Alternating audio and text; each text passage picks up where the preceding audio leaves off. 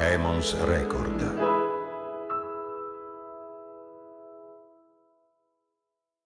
È l'autunno del 1986 e io sono solo un bimbetto quando un alieno arriva a Reggio Calabria. La squadra di basket della città, la Viola, ufficializza infatti uno straordinario colpo di mercato. Si tratta dell'ala grande Joe Bryant, detto Jelly Bean, per la varietà dei movimenti e l'abilità di sgusciare via come gelatina all'avversario. Joe vanta un curriculum straordinario, con ben otto anni di NBA in cui ha vestito le canotte dei Philadelphia 76ers, dei Clippers che a quei tempi giocavano a San Diego e non ancora a Los Angeles, e degli Houston Rockets. Si narra che sia stato uno dei pochi a schiacciare sul leggendario Karim Abdul-Jabbar, uno dei più forti e celebrati cestisti di sempre, anche se a fine partita Jabbar si è vendicato segnando il canestro decisivo con il suo proverbiale gesto tecnico, lo skyhook. Quando Jelly Bean arriva in città, vi dicevo, è come se arrivasse un alieno o un divo di Hollywood. Prima ancora che cominci a dare spettacolo sul campo, e ne darà parecchio, a fare notizia sono la sua auto sportiva, il cappotto di pelliccia che forse in effetti a Reggio è un po' esagerato, e la bellissima moglie ma della famiglia fa parte anche un bimbetto che nelle foto sta quasi sempre con un pallone in mano. È nato il 23 agosto 1978 a Filadelfia, nel periodo in cui il padre giocava proprio lì, con i Sixers. Il suo nome è Kobe Bean Bryant. Io sono Kento e questo è Illegale, il podcast che racconta la controcultura delle nostre città. Conflitti e tesori nascosti tutto quello che accade accanto a voi e che finora non avete saputo o voluto vedere. Illegale è un podcast prodotto da Emons Record. Puntata 17. Reggio a canestro. Se siete anche solo un po' appassionati di pallacanestro, avrete sicuramente ascoltato almeno un'intervista a Kobe Bryant, e se l'intervistatore era un giornalista italiano, avrete sentito che anche le risposte arrivavano nella nostra lingua. Kobe, ormai diventato The Black Mamba, una leggenda della pallacanestro mondiale, era sempre felice di rispolverare il suo italiano. E addirittura, questa è una cosa che invece sanno in pochi, faceva anche rap in italiano, anche se, scusami amichetto d'infanzia, non ai livelli stellari della sua pallacanestro. Questo legame è sempre stato reciproco. Basti vedere come in tanti luoghi d'Italia la sua memoria viene celebrata, senza che il tempo la intacchi o la indebolisca. A Reggio Calabria, ogni volta che gioca la viola, c'è un grande striscione dedicato a Kobe che scende dal soffitto del Palasport e lo ricordiamo come un amico, come un compagno d'infanzia, prima che come il grande campione che poi è stato. Ecco perché quando veniamo a sapere che non ancora maggiorenne era stato scelto per indossare la mitica canotta giallo-viola dei Los Angeles Lakers, era come se uno di noi ce l'avesse fatta. E l'incrocio di soli dieci anni prima a Reggio Calabria ci sembra ancora più pazzesco.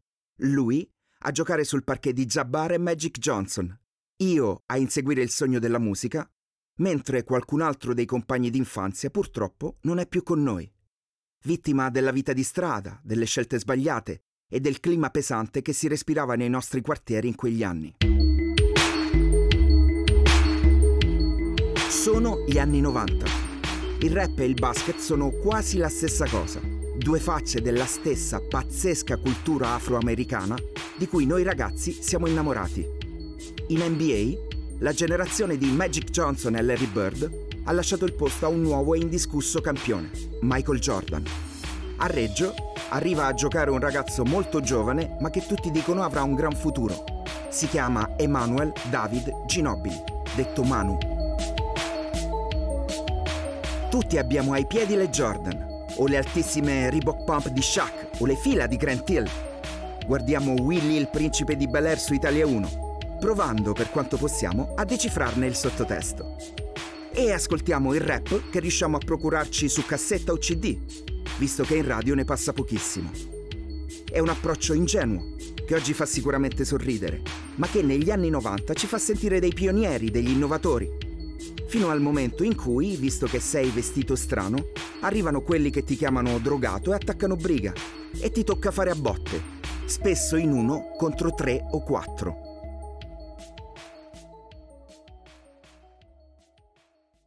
La Viola Reggio Calabria è quanto di più vicino ci possiamo permettere alle superstar dell'NBA. E a un certo punto arriva in città un altro personaggio clamoroso.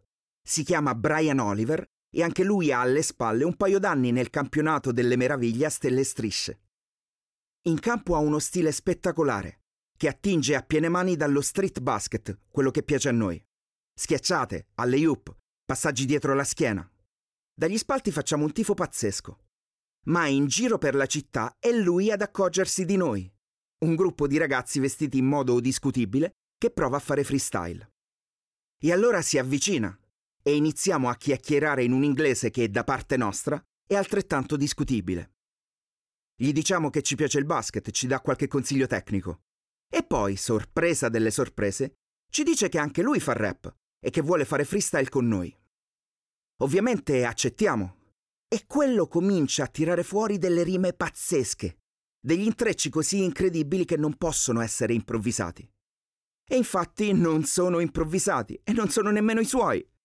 Dopo un paio di volte in cui ci facciamo prendere in giro, quelli più sgamati si rendono conto che Brian sta prendendo strofe di Tupac e di altri giganti del rap e ce le sta proponendo come se le stesse inventando lui, in quel momento, di sana pianta. In fondo pensa, cosa ne possono sapere questi ragazzini qui? Al che lo smascheriamo, si mette a ridere e ricomincia a parlare di basket.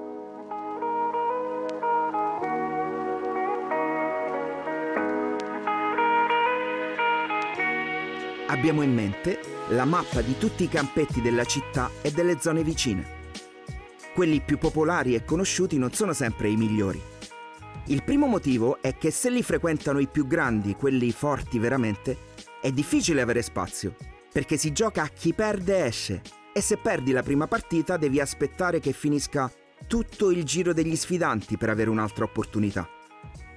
Il secondo è che essendoci appunto quelli grandi e forti, capita spesso che qualcuno voglia fare lo Shaquille O'Neal dei poveri e che quindi si appenda a un canestro, sfondandolo. E tu magari ti sei fatto tutta la città per arrivare lì e poi non si può giocare. I campi da preferire sono quelli delle scuole, perché di solito sono tenuti benissimo e hanno perfino le linee regolamentari tracciate a terra. Il problema è che essendo appunto i campi delle scuole, è vietato accedere e quindi c'è da fare prima un giro di perlustrazione, assicurarsi che i bidelli siano tutti andati via e poi scavalcare. Ma anche quando sei dentro, devi sempre stare all'occhio e cercare di non fare troppo casino perché è un attimo che un vicino o un semplice passante chiami il custode, se non addirittura la polizia. E allora c'è da scavalcare di nuovo, stavolta velocemente, per scappare via stando ben attento che i pantaloncini, che ovviamente porti calatissimi e di due taglie in più, non si impiglino nella recinzione lasciandoti a culo scoperto.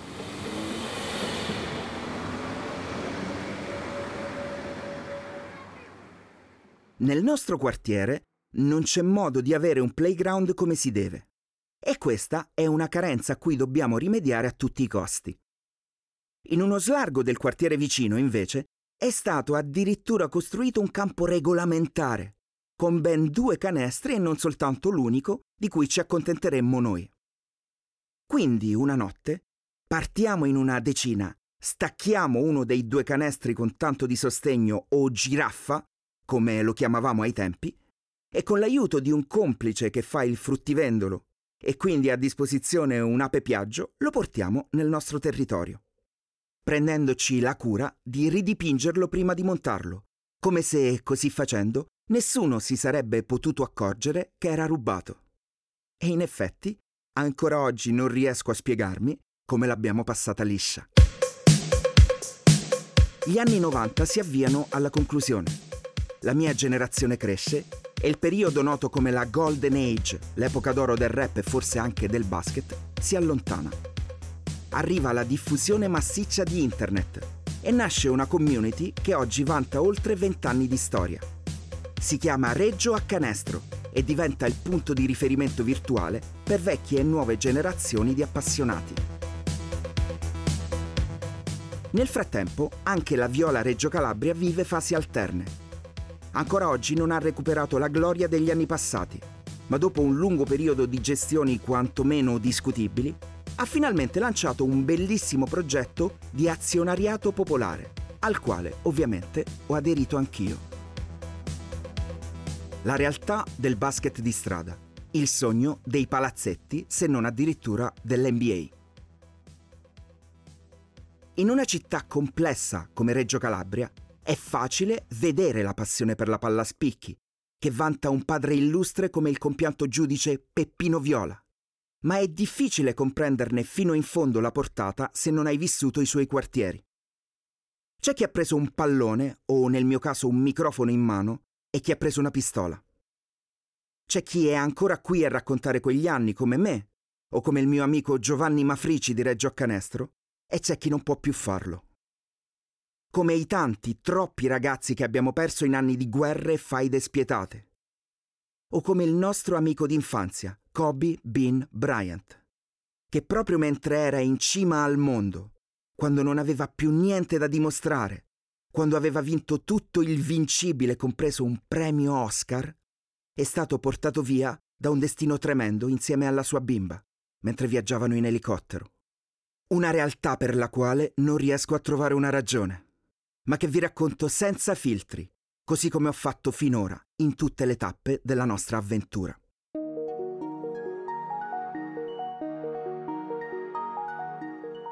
Avete ascoltato Illegale di Francesco Kento Carlo, un podcast prodotto da Emons Record. Il viaggio di Illegale si avvia alla fine e come avrete capito per me è una fine che assomiglia all'inizio, perché vi sto portando nei luoghi e nelle situazioni più vicini e più cari che ho.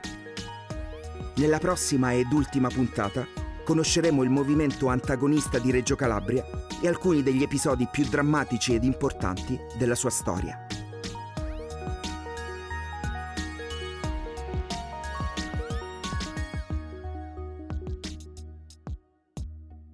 Regia Caterina Bocchetti. Studio di registrazione LRS Recording Studio Roma. Supervisione editoriale Caterina Bocchetti, Paolo Girella e Maria Saracino. Montaggio e post-produzione Fiammetta Castagnini. Sigla di Matt Simon.